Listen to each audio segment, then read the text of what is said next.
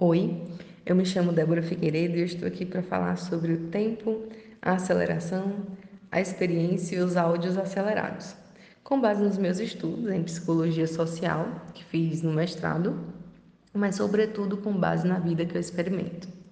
Não, eu não vou fazer conteúdos de 15 segundos para explorar esse assunto.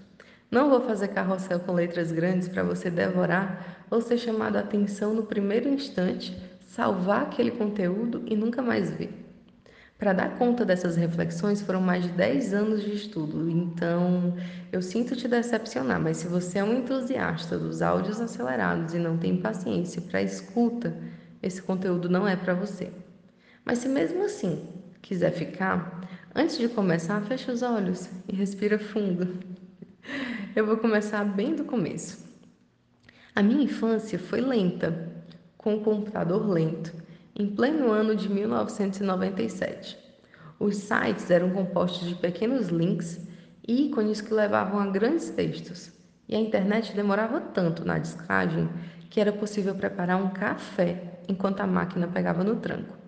Até sites de piada, gente. Quando a gente clicava lá no link para ler a piada, a piada era imensa, eram textos imensos. Até para você rir, era um negócio demorado. Nos anos 2000, tínhamos os blogs e escrevíamos demoradamente sobre a nossa experiência juvenil em sites com imagens para ilustrar nossos pensamentos, mas o foco era o texto. Já tínhamos algumas redes sociais, como o Mirk, mas para trocarmos fotos, essa experiência era um mistério. Era uma mistura de curiosidade com terror. Demorava tanto que a gente ficava ansioso dali. Mas problemas da internet. A gente já queria que a internet fosse mega rápida lá no começo dos anos 2000. Hoje o que a gente vê de internet, nossa, nos desacostumou totalmente com a lentidão. É tudo muito rápido. Então a gente foi se acostumando a esse rápido. A nossa mente foi se acostumando a esse rápido. Quando a gente não está nesse modo veloz, a gente se desespera, porque tudo nos leva a esse modo veloz. Mas eu vou explicar isso com, com mais detalhes. A gente saiu dos blogs e foi para os vlogs. Os vlogs eram uma mistura de blog com foto, em que cada vez menos texto e cada vez mais fotos apareciam. Quando a gente chegou nos anos 10, acredito que aquilo ali foi mais ou menos anos 10, surgiram os vlogs e aí já não tem mais texto. Eram espécies de blogs, mas as pessoas faziam vídeos para contar aleatoriedade sobre a vida e seus pensamentos, mas enfim, não tinha mais o texto. Hoje, a regra de etiqueta nas redes sociais é escrever pouco e mostrar muito. Escrever rápido, chamar atenção rápido, gravar vídeos que chamem a atenção no primeiro segundo. É por isso que a minha sensação é de que eu não vou alcançar nem dois mil seguidores é nunca nesse negócio. Eu não sei lidar com pressão de nenhuma forma. Eu estanco, eu paro. Não gravo stories por gravar. Não acho que uma sociedade que não tem paciência de ouvir seus próprios amigos vai ter paciência de ouvir uma professora de filosofia e terapeuta holística. Eu me demoraria só para explicar essa fusão inusitada de como eu me graduei em filosofia, me fiz mestre em psicologia e, e hoje atendo com terapia holística e dou curso de tarô. Gente, só para explicar isso aí eu ia demorar um bocado. Mas enfim, continuando. Já percebeu que coincidentemente as pessoas têm se alimentado rápido enquanto fazem outras coisas? Que as pessoas não conseguem mais prestar atenção em vídeos que não tenham cortes o tempo todo? Que os cortes nas falas das pessoas é o tempo todo colocado? A gente manda, é, sei lá, cinco áudios de um minuto mas se a gente manda um áudio de cinco minutos, a pessoa que está recebendo esse áudio se desespera. Mas um áudio de cinco minutos, mais um podcast, nossa, é, é, uma, é um pavor para a pessoa que não gosta de ouvir áudio. Mas ela acha mais ou menos normal cinco áudios de um minuto. Eu não consigo entender. Mas vocês que gostam desse formato devem conseguir me explicar. Então, se vocês conseguirem me explicar isso aí, me expliquem nos comentários. Eu realmente não gosto. É, no Instagram não tem a opção de fazer áudio longo, isso me dá uma angústia.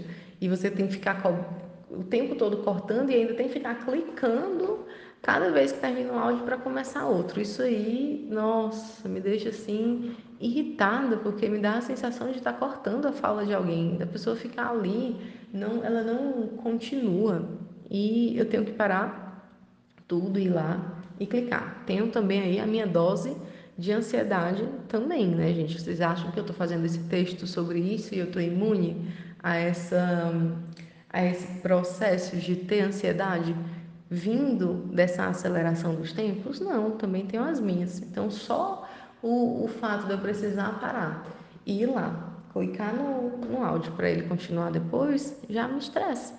Olha só, não é mesmo? Se você pensa que as pessoas que questionam esses modelos estão imunes a tudo isso? Hum, não necessariamente, tá? A tão mencionada sociedade do cansaço, junto com a sociedade da informação, a sociedade da comunicação e tantas outras sociedades, não escapam ao que eu estudei mais a fundo: a sociedade de consumo, que torna tudo e todos uma única coisa: produtos consumíveis. Nós nos vendemos e naturalizamos isso. Vendemos nossas vidas, nossas imagens e até o nosso conhecimento, comprimido e liberado aos poucos em conteúdos tão rápidos quanto uma propaganda do Big Mac. Isso a gente troca por interação, que com muita dedicação e esforço poderão se tornar em um dinheiro digno para sustentarmos as nossas vidas em meio a esse caos. Buscamos nos destacar, estudamos como podemos fazer isso. Como chamar a atenção em um segundo? Como manter as pessoas presas ao meu conteúdo? Como seduzir de forma irresistível ao meu conteúdo? Como fazer com que as pessoas consumam o meu conteúdo e paguem por ele? É a sociedade de consumo se fazendo nas redes sociais e uma das características dela é a possibilidade de consumo rápido. Acontece que as pessoas ai, acabam desejando isso, buscando isso, não questionam isso. Não só as pessoas não questionam, como elas lutam com unhas e dentes para preservar o sistema que adoece elas. Vamos lá, vou explicar isso. O que é que acontece? A sociedade de consumo, e ela está atrelada ao nosso sistema, o sistema capitalista, ela funciona de uma forma rápida, ela torna tudo produto, ela vai trazer a gente para esse modelo em que tudo é coisa, tudo é produto, tudo é comercializável e a gente vai sendo seduzido por uma proposta de viver uma vida boa, confortável, mas a verdade é que a gente está se levando por um ritmo que não é humano e a gente está adoecendo. Então fica mais ou menos assim. Um lado nosso fica, nossa, como a sociedade de consumo é maravilhosa, como ela me traz coisas boas, como ela me traz conforto, como ela me traz possibilidades, como se a sociedade de consumo fosse a única via para a gente ter possibilidades e conforto e enfim. A gente olha para ela a gente é seduzido por ela.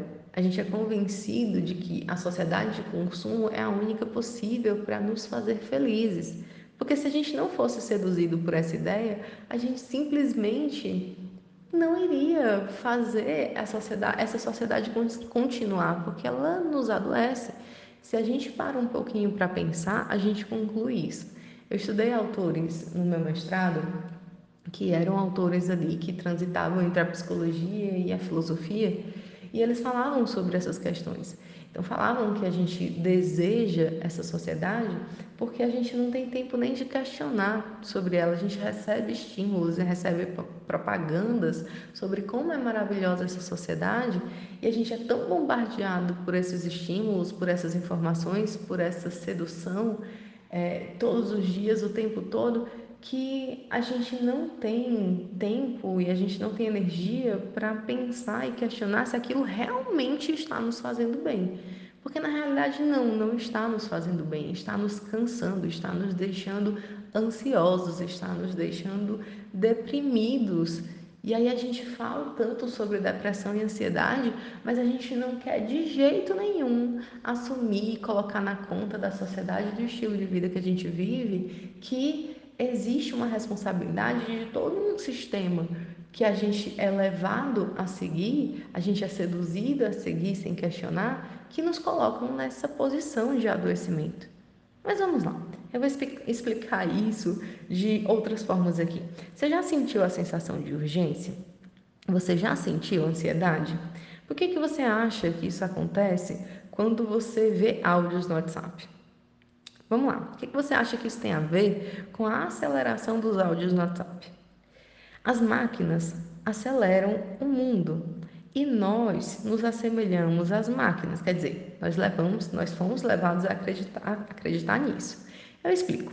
Ainda na época das grandes navegações, no renascer do mundo, surge a ideia: o homem, o corpo, é uma máquina.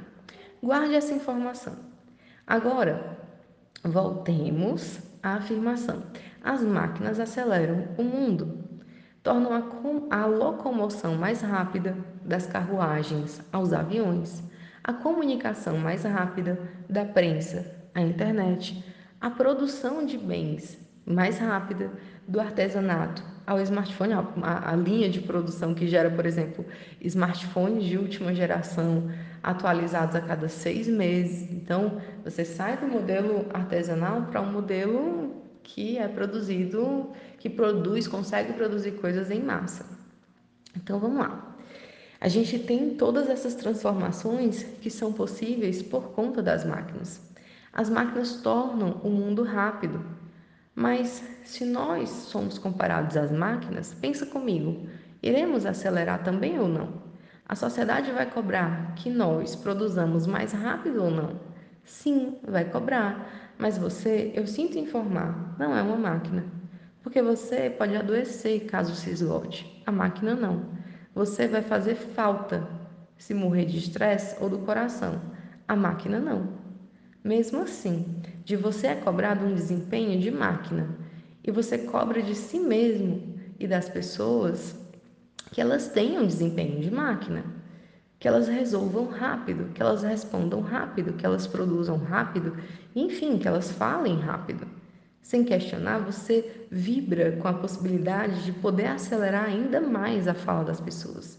Bendita máquina.